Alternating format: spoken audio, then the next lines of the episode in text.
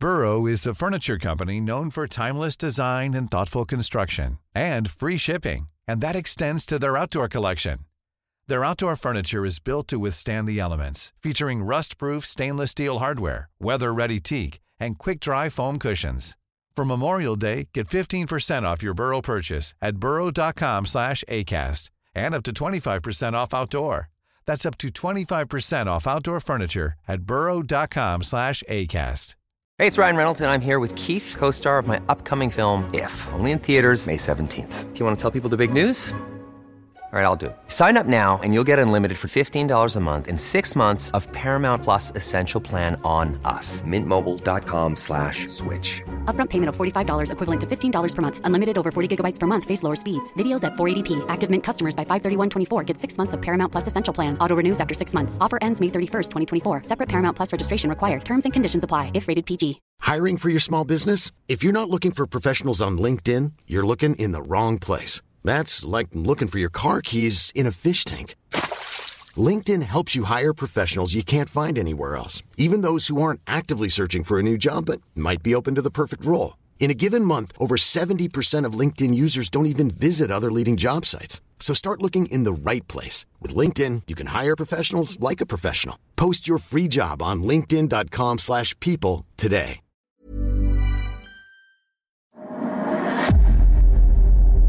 Hello, hello. Thank you so much for finding Whitehall sources. Before we get stuck into the politics for you, a quick message from the resident. These hotels, like their choice in podcasts, are exceptional. Whether you're travelling for business or leisure, at the resident, you're offered the best rooms, prices, and advice for your needs as well.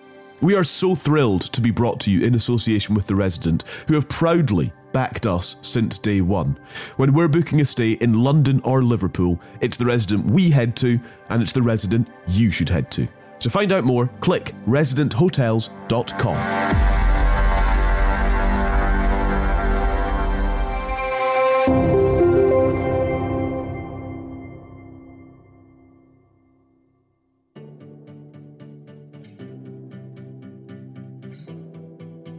So when will when will you have stopped the boat?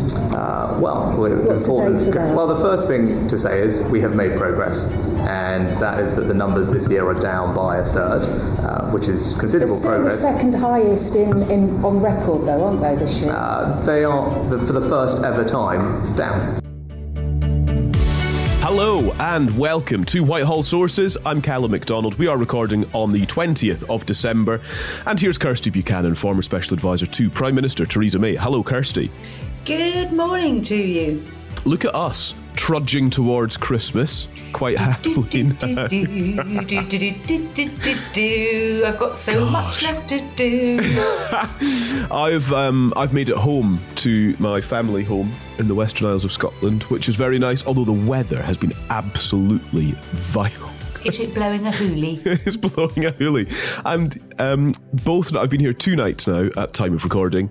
Both nights I've woken up in the middle of the night to the rain being absolutely pelted off the window uh, by the wind. And um, in true uh, Western Isles fashion, my mum and I yesterday were out and about weighing things down because there's a gale forecast for tonight. It's all happening. It's It really quiet. is blowing a hoolie, isn't it? It really what's is. The, um, what's the expression in Scotland for like the equivalent of raining cats and dogs? Cause... Oh my god! I don't know if it's. I don't know if I can say it on a podcast. Um, what would it be? I don't actually know. That's a good question. Hosing it down. I mean, there's worse words than hosing. I probably won't say them because my parents listen to the podcast.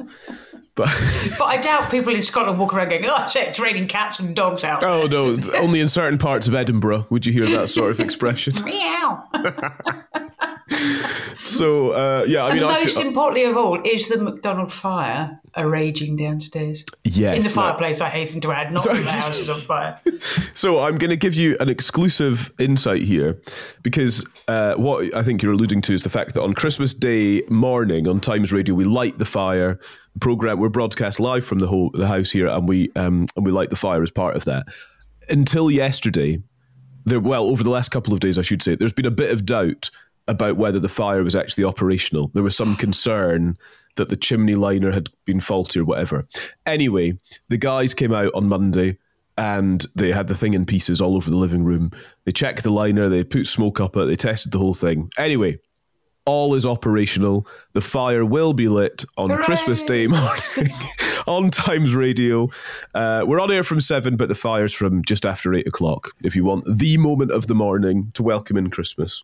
Yeah, So, yes, I mean, forget. Santa, folks. The the McDonald fire. That is the that is the real true moment, the true meaning of Christmas. That's right. Uh, so yeah, we're winding down happily towards Christmas, and at this point, I actually just want to start with a little thank you to everyone who's been listening throughout the year. Um, it's been really fun to be here. It has been well. Kirsty particularly has had a really difficult time. I'm not speaking for her, but it has been busy and stressful and intense. And I'm not actually sure if you've missed a single podcast, Kirsty. I think you've you've think been I here. might have Pre- done- I- Was there I think I one? Hmm. might have missed a couple when I was um, recovering from the mastectomy.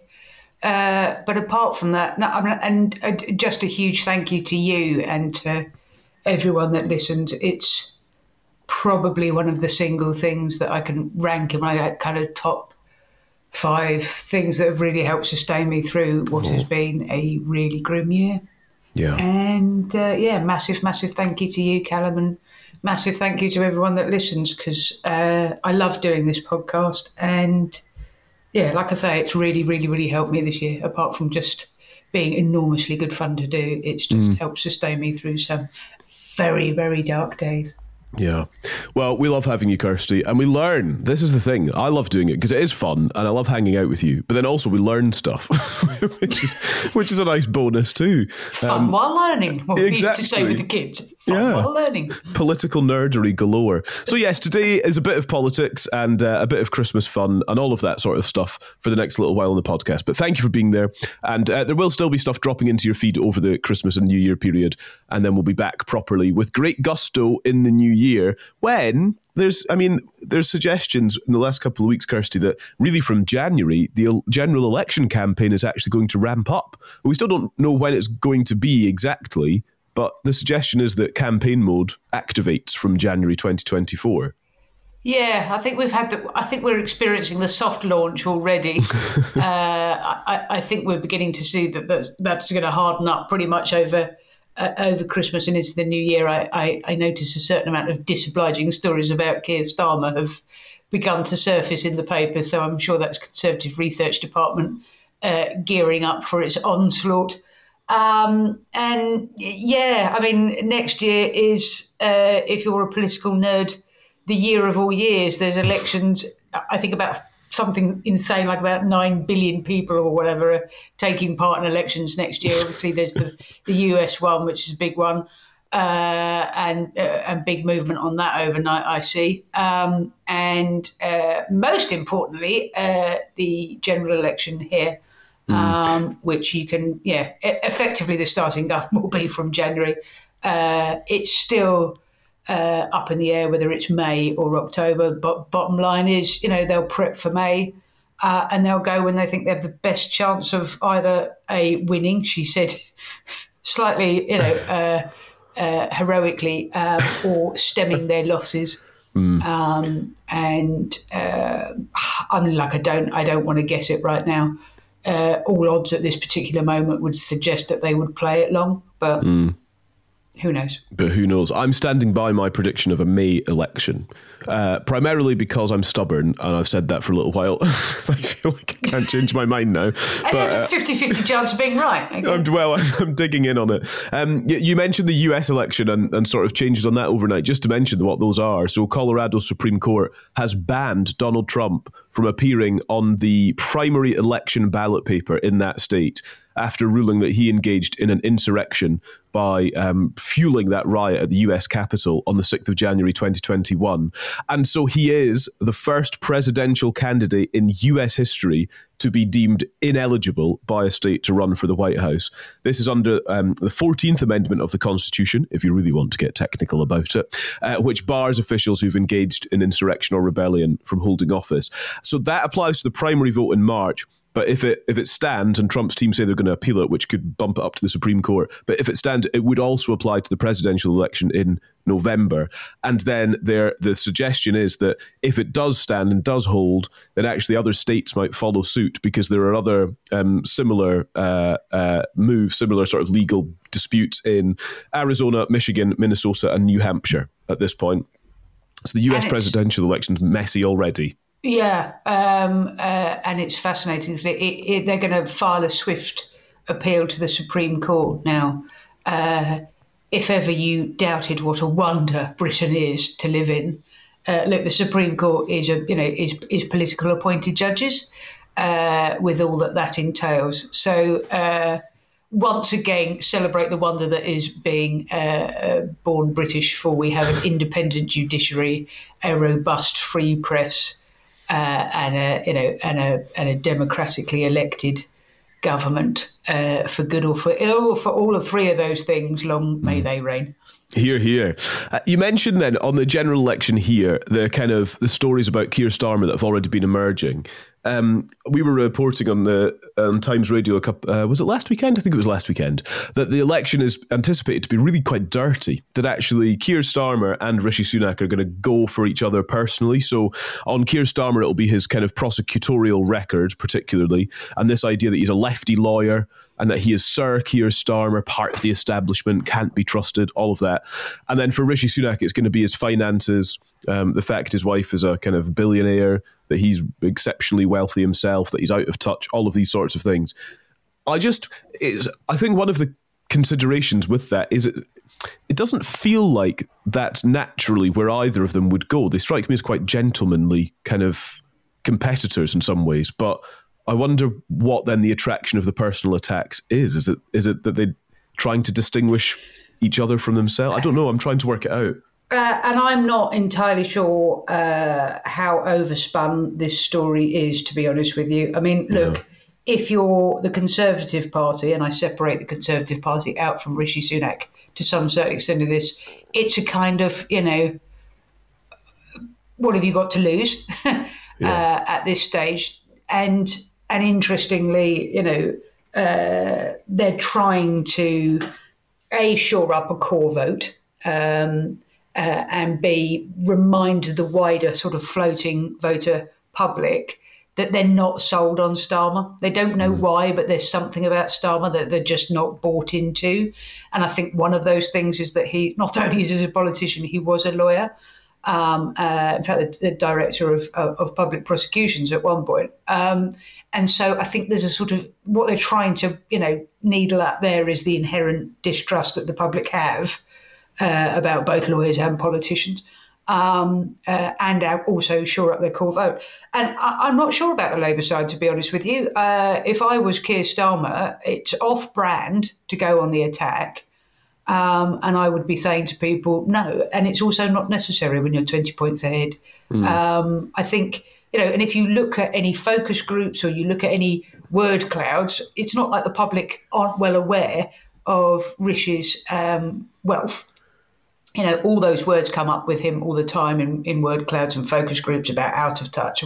I don't think you need to, you know, gild that lily if you were. And I just, I think it would do Starmer more harm than it would do Rishi Sunak in that sense. So I, if I was him, and I like I say, I don't know whether this story, how overbaked this story is, but I would, uh, I would tell him to soft pedal on that one because I just at this stage of the game, it's just not necessary. I also wonder as well if, you know, to make a sort of grand philosophical point, if it just follows that if that is the nature of the campaign, that we'll, we'll start to lose sight of the substance of policy discussions. And while zingy headlines about somebody's past or being wealthy or who they prosecuted and who they didn't might be quite eye and indeed ear catching, and the nitty gritty of policy might be more difficult and feel like more of a you know wading through treacle sometimes. That is actually the important stuff, and we need to kind of prioritize the competence of policy ideas and directions more than tittle tattle headlines. Is there any substance in negative campaigning? Uh, no, and look, you know, and, and, by and large, voters don't like it, and voters don't like it for for a number of reasons. One, it does voters a disservice, right? Slightly patronising to voters to think that they you know, are more interested in you know, who's married to who or who once said something 10 years ago on Twitter um, yeah. uh, than they are about, you know, the substance of the sort of country that, you know, their elected politicians would aim to build for them and how they aim to tackle really fundamentally, you know, problematic issues that the country faces at the moment: cost of living crisis, NHS, um, uh, immigration. None of these things, uh, you know, transition to a green economy. None of these things are going to go away, regardless of uh, who is elected in in 2024. So I think there's that that that's the first thing. The reason that people don't like negative campaigning is it, it, is it is vaguely patronising. There's also a conversion factor on the ground. So mm. I worked on the 2017 election, um, and a lot of candidates at the time said uh, they had never worked an election before where they'd been subjected to such extreme abuse. Um, uh, and that obviously was fueled by the, the, the fun, binary, uh, and polarising nature of the Brexit debate. But nevertheless, uh, it's a bell that's very hard to unring, and, and how politicians treat each other um, is a little bit of, of, of what they can expect on the ground, and it puts a lot of people off. And quite importantly, it puts a lot of people off that we need more representation of in parliamentary politics. You know, it puts off a lot of people from ethnic minority backgrounds. It puts off a lot of people. It puts off a lot of women mm. um, who, you know, funnily enough, don't think that you know being abused uh, online and in the street um, uh, is part and parcel of the cut and thrust of modern politics. So, you know, uh, if I can get back to a slightly pompous point this close to Christmas, you know, how politicians treat each other uh, should be the guide and the beacon for how we conduct public debate in this country. And more and more and more, that is not the case. Mm. Uh, and it matters hugely for the quality of the politicians we get because if you uh, you know, you're, you're turning off so many good people that might stand for politics, but for the fact that they're worried for themselves, they're worried for their families, um, and they just don't see how they should wade through horrendous abuse uh, and threats. And we've, you know, and we've obviously had, um, uh, you know, sadly, uh, even murders of, of of MPs. If you know, if you were married to someone that wanted to stand, would you say, yes, I think it's a great idea? Or would you say to them, no, mm. Think about your safety, think about the family's safety, think about the abuse, etc. And it's, you know, it's a very hard sell. So, uh, all in all, I think it's by and large uh, a pretty rum, bad idea, negative yeah. campaigning. Yeah. Uh, that is then the general election battle, which we can expect to really ramp up from uh, 2024. I was reading with interest. So Rishi Sunak was at this convention in Italy last weekend, which was put on by uh, the right wing Giorgia Meloni, Prime Minister of um, of Italy. So he was at that, and then the Sunday Times, the Times reported that he would come back, he would kind of you know get to recess, which is kicked off now He'd have a couple of days off around Christmas, and then he would spend a few days kind of ramping up planning for the election campaign into um, into January as well. So, let's see what comes of the new year, shall we? And uh, and whether or not there's a May election. Let's bear in mind that my prediction last year about Nicola Sturgeon resigning was absolutely on the button, on the nose, correct. So um, now it's a shame. Sometimes it's a shame that uh, we don't have a sort of second regular guest because I right now would have been turning to that other regular guest and working out which of us won the uh, the sweepy on how long it would take for Calum to say I was right about predicting Nicola Sturgeon's resignation, and I uh, probably would have lost because I would have shaved it in in the first half an hour. Oh mm. no, have won. We are in the first half now, so yeah, there you go. There uh, go. Yes, I'm yes. Still For those of you that, that may have forgotten, Calum was right. Thank when you. When nobody else was seeing it, Calum predicted that Sturgeon wouldn't last the year out. Uh, yeah. And yes, he was so right. Could he have been more right? Put that in a tote bag. Uh, yeah, and just actually the follow up to that is that today the Scottish government is expected to announce it's not going to challenge that decision on gender recognition reform, which was in many ways the beginning of the end of Nicola Sturgeon. Was the the controversy that followed the uh, gender recognition reform uh, bill that was voted for by the Scottish Parliament, then blocked by uh, Westminster, then it went to court and the court ruled that actually Westminster did have the right to block it under the rules of devolution and reserved powers uh, and the um, Equality Act and all of that. But today, and just to come full circle on that, the SNP, Scottish Government, expected to announce uh, that they're dropping any challenge to that. They're going to let that decision stand. And that'll be that. That's the yeah, that is the kind of full circle. UK government doing Holyrood a huge solid there. I think it's yeah. really got them out of a jam. That is a mess of a legislation. That total mess. And that's the thing that whatever you think of what it's trying to achieve, one of the things to bear in mind is that it is just badly done policy. so whatever its kind of end goal may have been, whatever you think of that, whether you support that or whatever, the actual bill was a bit of a mess, actually. Yes, Kirsty's rule of comms, folks. Good comms is no panacea for bad policy. Very nice.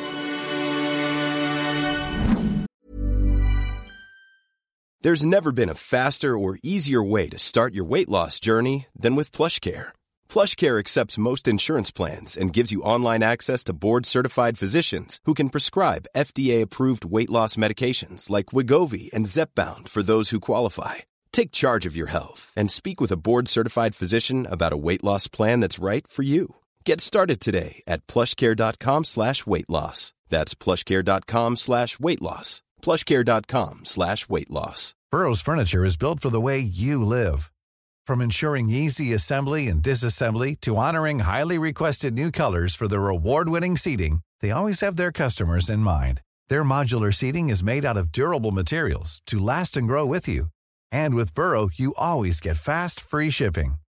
Get up to 60% off during Burrow's Memorial Day sale at burrow.com slash ACAST. That's burrow.com slash ACAST. burrow.com slash ACAST. Let me tell you about the Resident Hotel, where I just stayed. That's right, I have been to the resident in Liverpool for a lovely, lovely stay. I have to be honest, it was wonderful. And I'm not just saying that, I promise you it was great. The warmest of welcome from the lovely reception team, including a lovely welcome card signed by Megan and the resident team. We were offered a map, we were offered guidance on where to go for food and for drinks. The location was great. We had several activities in Liverpool, we had a friend's birthday dinner. Then we were bowling, we were doing all of that stuff. And all of it was within a 10 minute walk of where the hotel was, which was perfect. Not only that, we had guidance on the best local restaurants and bars where we could also get discounts as a result of staying at the resident. The little kitchen in the hotel room was very, very helpful for coffee drinkers. Unbelievably, I'm not one. There's a little coffee machine right there as well. Do you know what was lovely as well? City centre location Double double glazing. There was the outdoor window, then an indoor window. No noise, I slept like an actual log. Beautiful room, very spacious, well equipped, lovely hotel, lovely staff, lovely location. Take this as a personal endorsement. I've been there, done that, and you should do the same. Stay at the resident.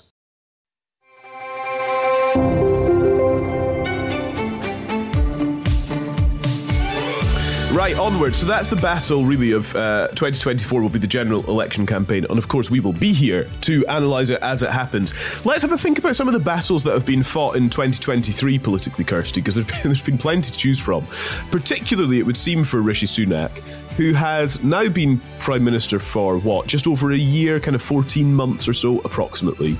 Um, but he's had he's had a lot of battles on a lot of fronts there are some characters involved in this. I'm thinking of Boris Johnson. I'm thinking of Suella Braverman.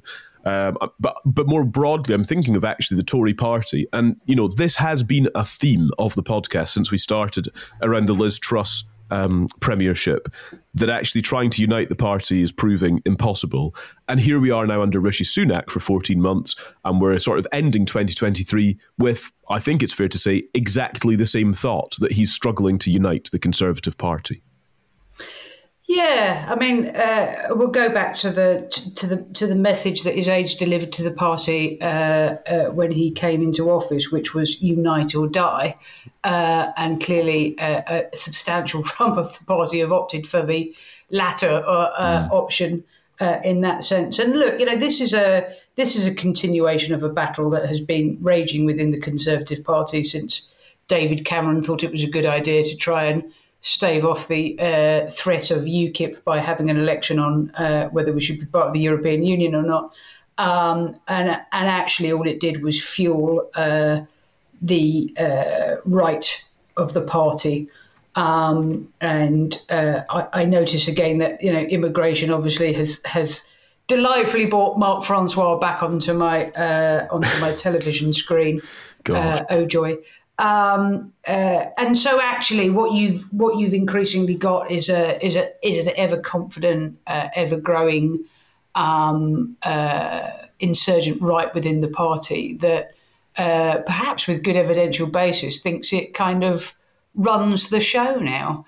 Um, and I've yet to see uh, a prime minister, and we've had a few, um, really challenge that. I mean, even Boris Johnson, who instinctively is not a, you know, Boris Johnson is instinctively a uh, a one nation conservative, but he was put there by the uh, insurgent right, um, and he. Uh, uh in most things, uh, like obviously Liz Truss willingly and Rishi Sunak pragmatically, I suspect, uh, does more to appease that right of the party than it does to do, you know, to to follow their natural their natural instincts. And um, we talk about you know factions within the within the party, and there are many. But I think Tom Peck, who's a new sketch writer, is he for the Times? Yeah, very that's right. He's, he he's too. brilliant, very, Tom Peck. Very enjoyable brilliant. read, and he was talking about.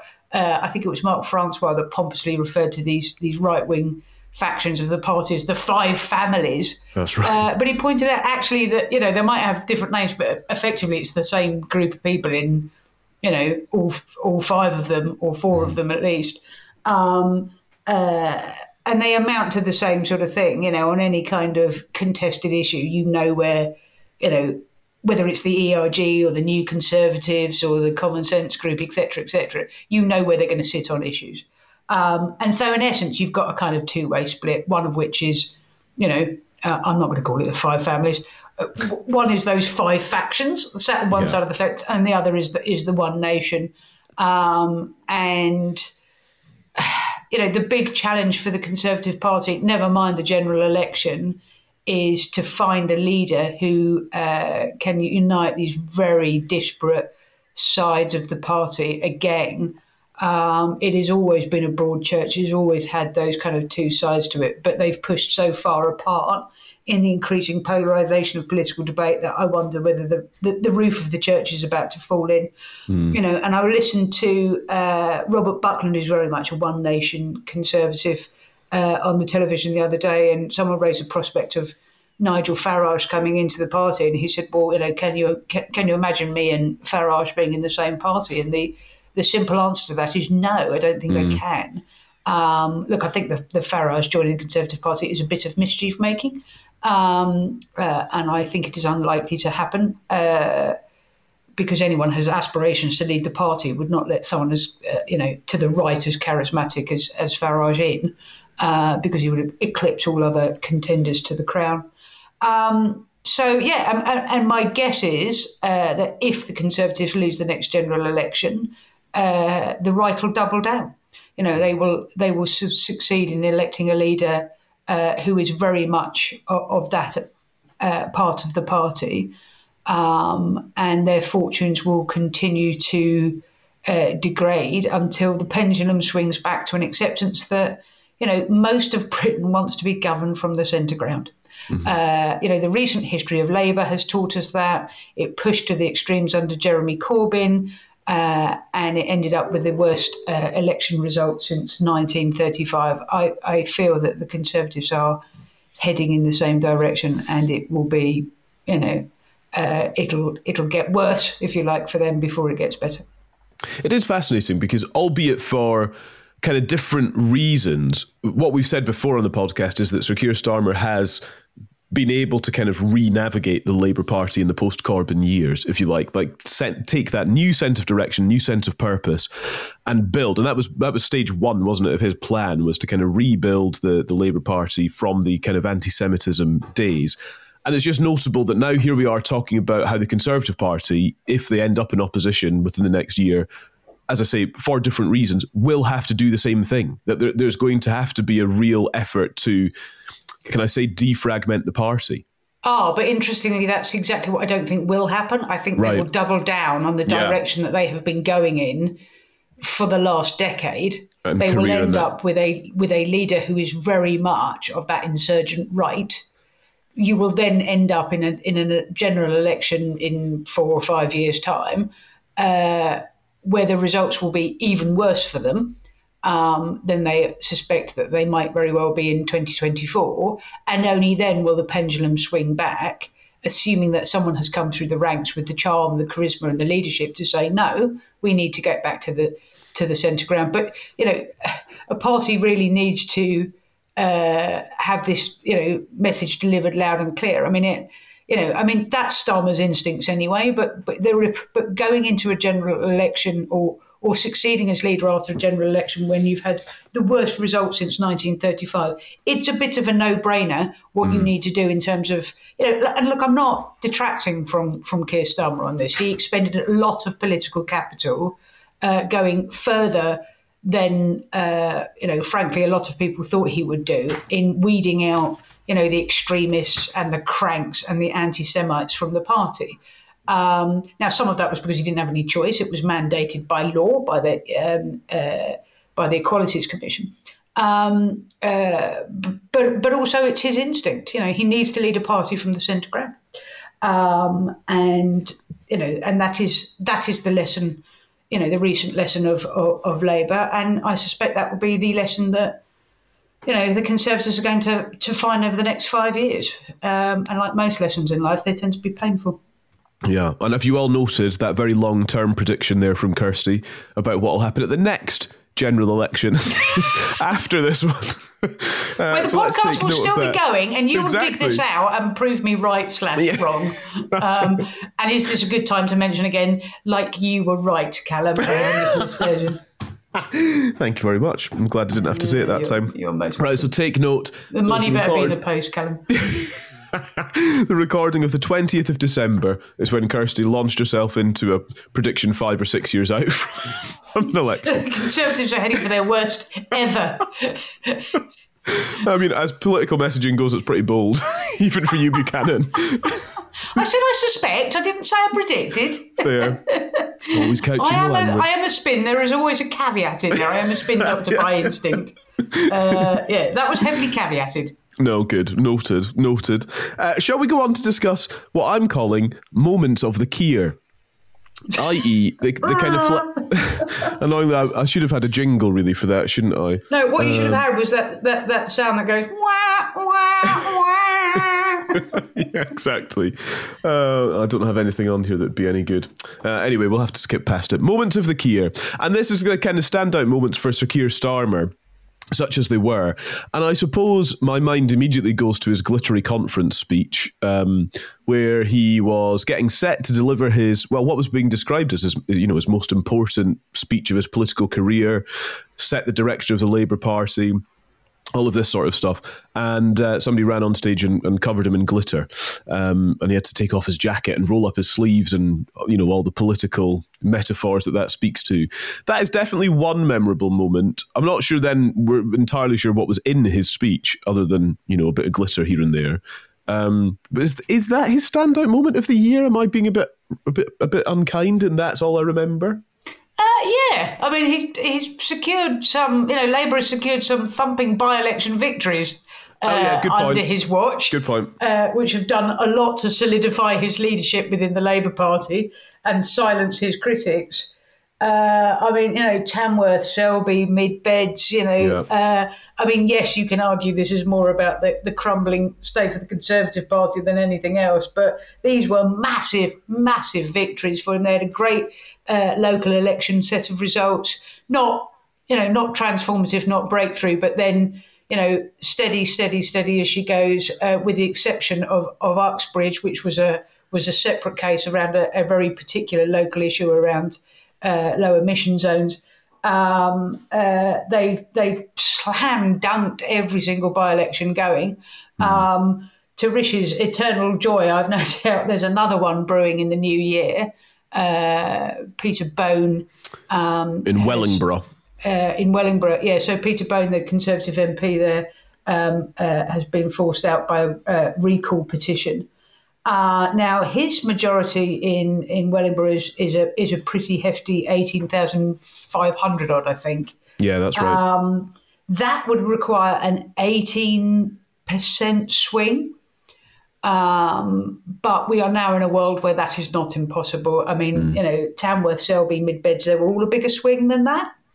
Um, uh, so that would set uh, Labour up uh, and help build that kind of sense of momentum and confidence going into a uh, Cameron uh, Calum predicted uh, May general election, would it not? Uh, Yeah. The thing I just, as an aside, I think the thing that I find delightful about uh, already about Wellingborough, because obviously Labour have been quick off the mark, they've already got a candidate, they've already got a campaign manager, and they already know uh, what they'll be campaigning on, presumably based on sort of polling and focus groups. Um, and again, it's one of those things that I just is so delightfully British. Uh, they will be campaigning uh, to improve the NHS, to reduce crime and potholes. Um, Good. And I love the idea that this kind of seismic moment in the run up to the general election, that you know the battle will be over potholes.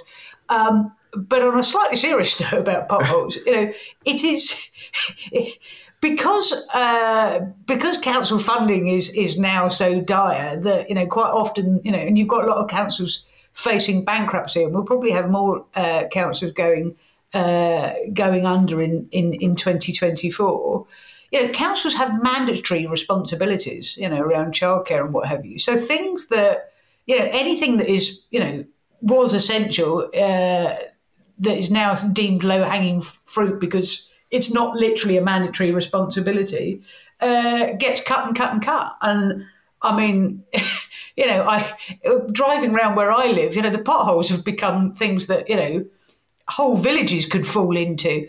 Uh, so I, I'm, I'm sort of I'm touched that it's in there, but not remotely surprised that potholes Yeah. will be one of the key battlegrounds uh, of of this uh, this fundamentally important by election.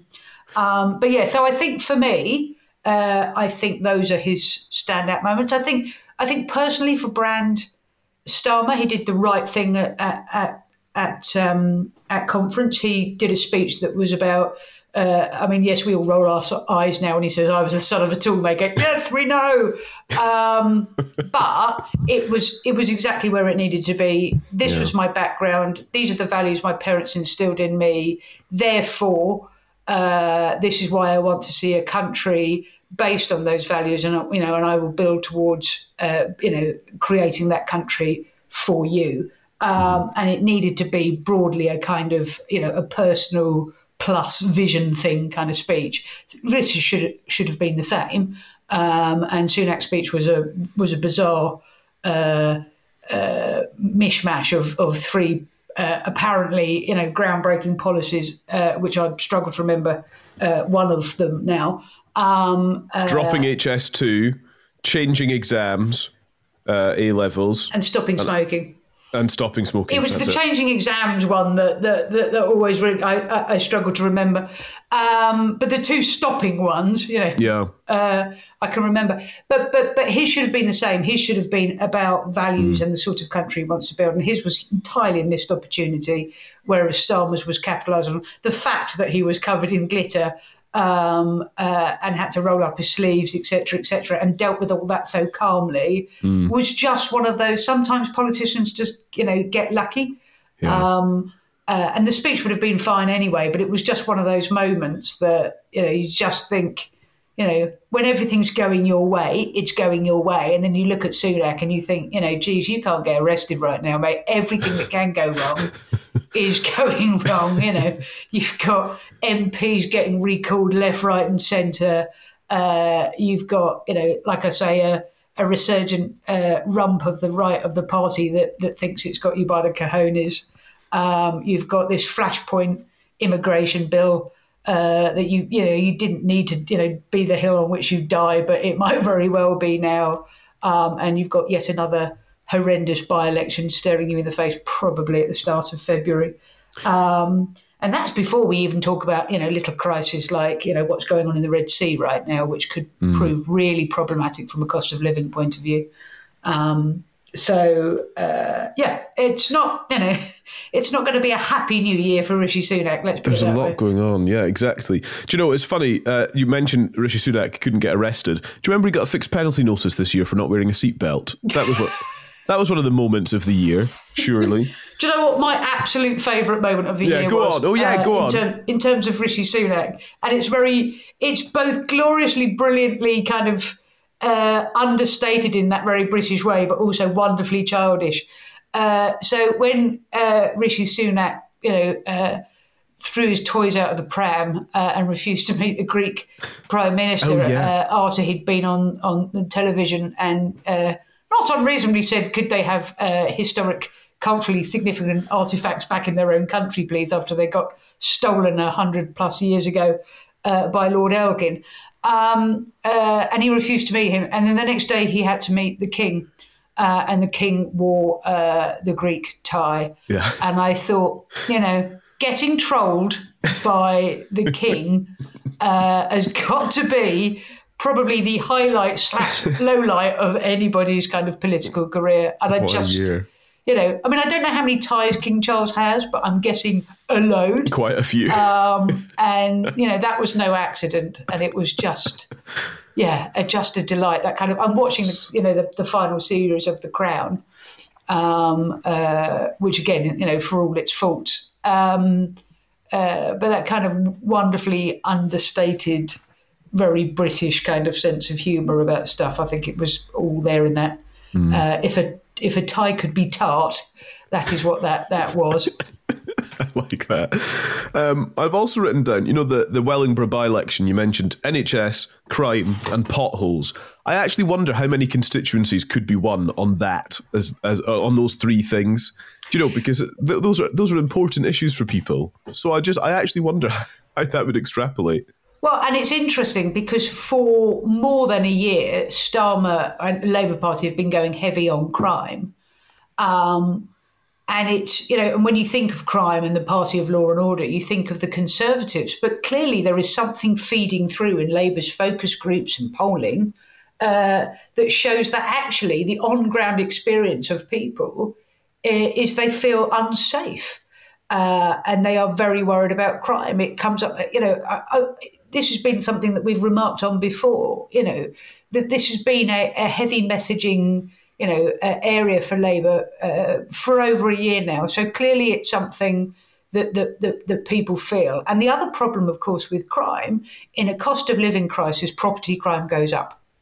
Uh, when things are going well, unfortunately, personal crime goes up, uh, but property crime very much is on the up and up uh, when you're in a time of recession or, or um, uh, you know, things are tough. So, you know, I suspect it probably, uh, you know, masks a lot of things that maybe people don't even report anymore. You know, their bikes got stolen, their car's been broken into, someone's had a go at getting into their house but not managed it etc., etc. So all these kind of, you know, antisocial behaviour maybe is on the rise again.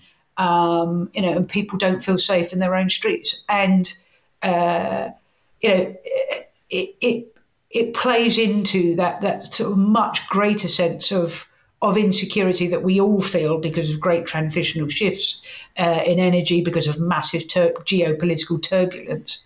Um, which again comes back to my point: is I am absolutely uh, bemused as to why the Conservatives don't go into the election uh, saying the word security uh, on everything till uh, we all get bored of hearing it. Energy security, national security, you know, uh, security, you know, uh, fighting crime, bringing crime down. I mean, the, this is the party of law and order.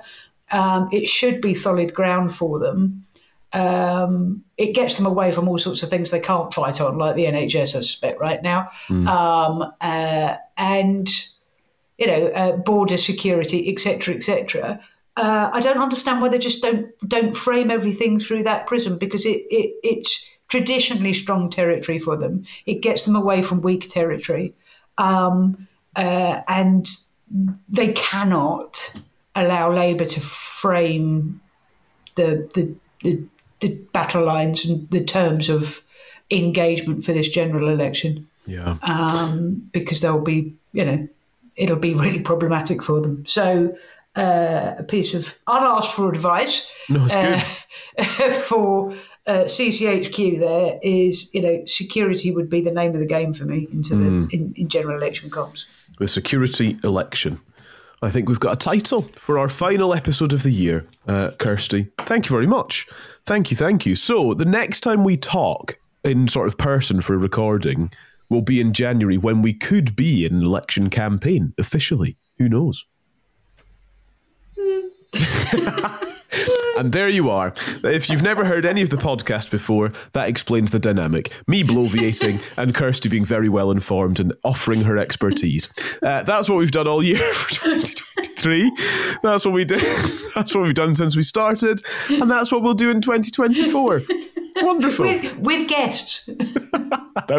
with guests, yeah. We've had a, we, to be fair, we've had some good guests in the last uh, in the last few weeks. Um, in this sort of term, in this parliamentary term, you know, everyone from Alex Thomas, who was giving evidence to the COVID inquiry and was able to kind of cast his critical eye over the evidence of others, to Labour insiders like Max Wilson, um, really brilliant to get his insight as well.